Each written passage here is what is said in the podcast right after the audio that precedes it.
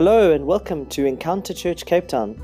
We're so excited that you can join us for this message, and we speak God's abundant blessing upon you, your families, and all of your spheres of influence as you do so. Enjoy as you engage with God.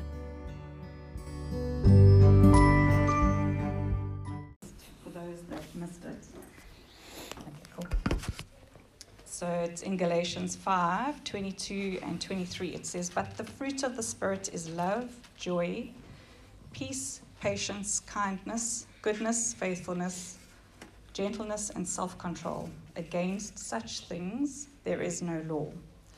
So before I kick into my message, I just want to share a little story. One, one of the, the fun parts of being um, in kids ministry is that we get to to spend time with such precious little kids that have no filter and just just speak out what's really on their heart. So um, at Hill at Hillside Church, we were also doing this, the series of the fruit of the spirits with the kids, and it was actually in my mom's class. She teach yeah she was teaching the the grade ones, which is little six year olds, and we were doing the the fruit self control. And yeah, this, yeah, this one little boy put up his hand and he said, yeah, he takes a tablet for self-control. and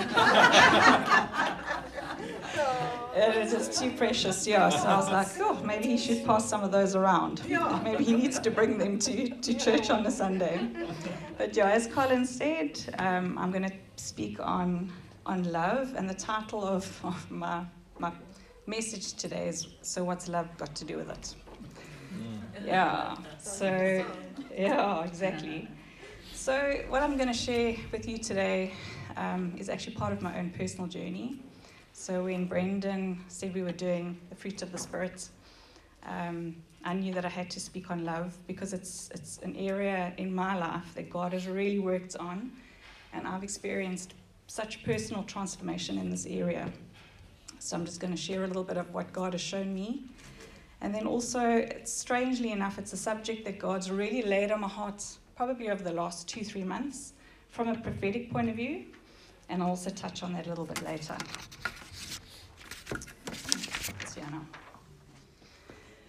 Okay, so what does love look like practically? All right. So, for most of us, I think we've grown up watching the soap operas and reading love stories like, you know, from Danielle Steel and yeah, then life happens, and um, you realize that actually life's not like that. It's not like Days of Our Lives, are bold and the beautiful. you know what I mean? And, and love actually doesn't look like that, right? So yeah, we are we are misguided, I think, to believe that that is the only way that love presents itself. And yes, it does look like that, and there is a space for that. But that's not really how love is described and unpacked in the Bible. So, love is actually not a feeling, love is a choice. So, I'd like to unpack what it says in the word about love and what that looks like practically for us today. So, in the, in the Bible, there are four types of love, which I didn't know until I started preparing for this word. So, the first one, and it's all the Greek translations um, and what they mean. So, the first one is called Eros, and it refers to the primal physical romantic or passionate love. And that is seen in Ecclesiastes 9, verse 9. But I'm not going to read that scripture out loud. I'm going to leave that all up to you to go out and have a look and read that one. and then you get, you get the love called um, storge, and that is called, un, that is refers to unconditional familial love. It's the love of parents and children. And that refers to like a deep and caring bond that develops naturally between parents and their children, between husbands and wives and siblings, but also others that are close enough to be called family. So, storge love is a protective love that can withstand hardships and trials. So, the word which is opposite to that is a word, it says it's astorge, which appears in the Greek translation of Scripture, which means without natural affection. And in Romans 1:31, it talks about, talks about being heartless and merciless. So, other examples of the scripture um, in the Bible that refers to this kind of love is in Exodus 20:12, and it says, Honor your father and your mother, that your days may be long in the land that the Lord your God is giving you. In Romans 12:10, it refers to love one another with brotherly affection, outdo one another in showing honor. In 1 John 3:16, it says, "By this we know love, that he laid down his life for us, and we ought to lay down our, our lives for the brothers." So this kind of love is also shown in a obviously in a church family environment because we are brothers and sisters in Christ and we are united by the same Father in heaven. So, how can we practically show love to our church family members? We can pray for them, we forgive them, we don't be afraid of the truth, we lead by example, so we also be a good role model. We help one another learn about this kind of love by demonstrating it, and this also speaks into discipleship. Then you get another love called philia. So that is also just warm affection or friendship and refers to friends and equals. So in 2 Peter 1 7, it speaks about and to godliness, mutual affection, and to mutual affection, love. 1 Peter 1:22 says, Now that you have purified yourselves by obeying the truth, so that you have sincere love for one another, Love one another deeply from the heart. 1 Peter 3, verse 8 said, Finally, all of you, be like minded, be sympathetic, love one another, be compassionate and humble. So I think that that's really good practical ways of us to show love that doesn't look like the soap operas, right? Mm-hmm. And then there's the one that we all know is the agape love sacrificial, unconditional love of God, the love of mankind. That is the highest level of love. It is pure, it is selfless, and it's God's love for us. And it's the love that Jesus displayed, obviously, when he died for us on the cross. And he took place for, for our sins. So, so, what does the word say to us? So, there's, and love appears in the Bible so many times. I actually try to find a number, but I got different answers on Google. But so I don't think Google even knows. But there's, there's some very clear sort of scriptures that instructs us on how to love. In John 15, 12, it says, My command is this love each other as I have loved you. In Galatians 5, 13, 14, it says, For you are called to be free, brothers and sisters. Only don't use this freedom as an opportunity for the flesh but serve one another through love. For the whole law is fulfilled in one statement love your neighbor as yourself. In 1 John 4 9 to 11, this is how God showed his love among us. He sent his one and only Son into the world that we might live through him. This is love. Not that we loved God, but that he loved us and sent his Son as an atoning sacrifice for our sins. Dear friends, since God so loved us, we also ought to love one another. In Ephesians 5:25 verse 26, husbands, love your wives, just as Christ loved the church and gave himself for her, to make her holy, cleansing her with the washing of water by the word. And in the word, that's the only instruction that God actually gives to husbands, is to love your wives. In 1 Corinthians 13, 4 to 7, it says, Love is patient, love is kind. It does not envy, it does not boast, it is not proud, it does not dishonor others, it is not self seeking, it is not easily angered, it keeps no record of wrongs. Love does not delight in evil, but rejoices with the truth. It always protects, always trusts, always hopes, and always perseveres. So, love looks like being patient, being kind, not boastful, it's not full of envy, it does not dishonor, it's not easily angered, and it also looks like grace. And I kind of feel that almost to unlock any of those characteristics, you almost need love first. Love's got to come first before you can be patient, before you can be kind, before you can not easily be angered. And I feel like you also almost needed to have grace. Grace is the power that God willingly gives us to help us to do what we could never do on our own. So I just want to share a little bit of my own personal story um, in this area.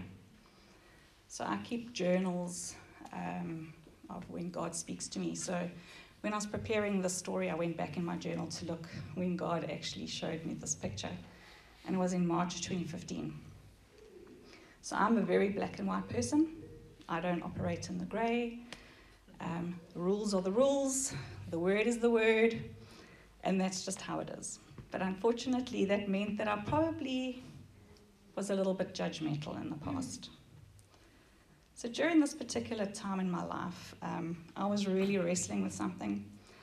And I was wrestling and wrestling and just not finding the answer. And I got up in the middle of the night because I couldn't sleep. And I said to God, I'm not going back to sleep or to bed until I hear your voice clearly in this area. I need to hear from you. And we were living in Bothas Hill at the time, and Bothas Hill is in the mist belt. So that particular night, the mist was really thick and I opened up my curtains in my room. I had beautiful window, um, ceiling to floor windows, and the mist was really thick up to the window. And I sat on the floor in my room and I was looking out into the mist, and I said, Right, I need to hear your voice, God. And He gave me the scripture. He gave me the 2 Corinthians 12 scripture, which we all know really well. And He said to me, My grace is sufficient for you, for my power is made perfect in your weakness.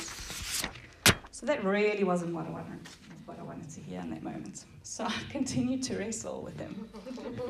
and I pushed back. I'm like, that's not what I wanted to hear from you right now. And he said it to me again. And then I kept quiet and I thought, right, he's obviously got something he needs to say.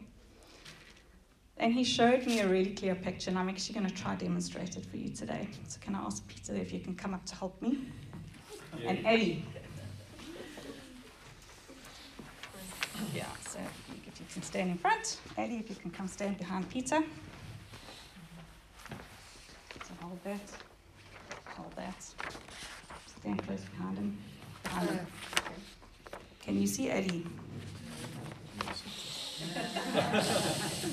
You're not supposed to see Eddie. That's why you chose me to come. Yes. Yeah. Okay, got it. Got it. Well, uh, while I was prepping, I'm like, who's, who's I'm going to get you back one day. Don't you worry. so I was. I was lying there. Who can I use? Who's the tallest guy? Okay, you can turn it around. Show okay. them. Turn yours around. And God showed me that this was actually what I was seeing. So when I would look at a person, no, you can't show that. I should not have chosen Ellie. I chose you for your size. and that when I was looking at people, this is what I would see first. Yeah. And then God said to me that behind the sin, there's always something behind the sin. Want to stand in front? In front. Mm. And then God showed me this. And he showed me that mostly sin is as a result of brokenness. And I needed to start seeing people like this first. And he said to me in this moment, almost audibly, he said to me, If my grace is sufficient for you, and I am strongest in your weakness, then your grace needs to be sufficient for them, and you need to be strongest in their weakness. Thanks. Mm. That's good. So, thank you. So he didn't remind me of my sins in that moment. He actually just reminded me that I needed to see people differently. And I said to God in that moment, I was like, well, how do I do that? I don't know any different way. And he said to me this He said, You see them with the love of the Father's heart and with the new and with new lenses. And it was almost in that moment that I had a open heart surgery and God gave me new lenses to see people differently. And that changed my life forever. And that was that is how I was able to step into the prayer ministry that I do do, um, is with that transformation. And it's still work in progress. I don't get it right every day, and I still feel God still works on me every day in that area. But what I love about God is that when He gives us an, an instruction in, in the Word, like He has told us to love one another um, as He has loved us, He always gives us a way to do that. And He always shows us, gives us a solution on how we can actually walk in that path. And He shows us in Proverbs 4:23. He says, "Above all else, guard your heart, for everything you do flows from it." So it is our responsibility to guard our hearts and to keep our hearts clear of anger, clear of bitterness, and clear of judgment, clear of unforgiveness, and to fill our hearts with the love of God. So, why is this message relevant for now? And to go back to the title of my message, so what's love got to do with it? So, as I mentioned earlier, it's something that God has really laid on my heart over the last two to three months, I would say. So I've been pressing into here what, what is God trying to say in this in this season. And we've all heard the prophetic words spoken over South Africa that revival is coming. But when a prophetic word is released like that, there are conditions to a word, right? And I actually get the feeling that revival is starting to break out in South Africa now. I've seen it tangibly. We've seen it in the kinds of people that are coming into the prayer ministry space. Um, and I really feel an urgency in the spiritual realm for the church to get ready for this. Because has anyone actually thought about what revival looks like? Can anyone share with me? What does it practically look like in the physical? Has anyone thought about what it looks like? Ellie? Lots of salvations and people coming in to seek more of God and want more of Him. Mm? Anyone else want to add to that? I just see light, revival, and being coming into the light from darkness. Mm. Yeah, people coming out of the darkness into the light. So has anyone thought about what those people actually look like and where they've come from? They're not people that have been spending time in church communities. They are not people who know the heart of the Father. They just have this urgency to find Him. And who is going to be receiving them? We need to be receiving them. So, how do we receive them? You know? So, they'll be coming into the churches with really dark pasts and really dark stories. And we need to position ourselves to receive them with no judgment and no condemnation and with the heart of the Father. And it's our responsibility to almost be Jesus to them with unconditional love. Thankfully, it's not our responsibility to make revival happen. God's already got that.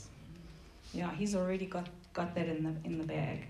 All we need to be is ready to love those people back to life and love them into the light of heaven so that they can have complete transformation in their lives.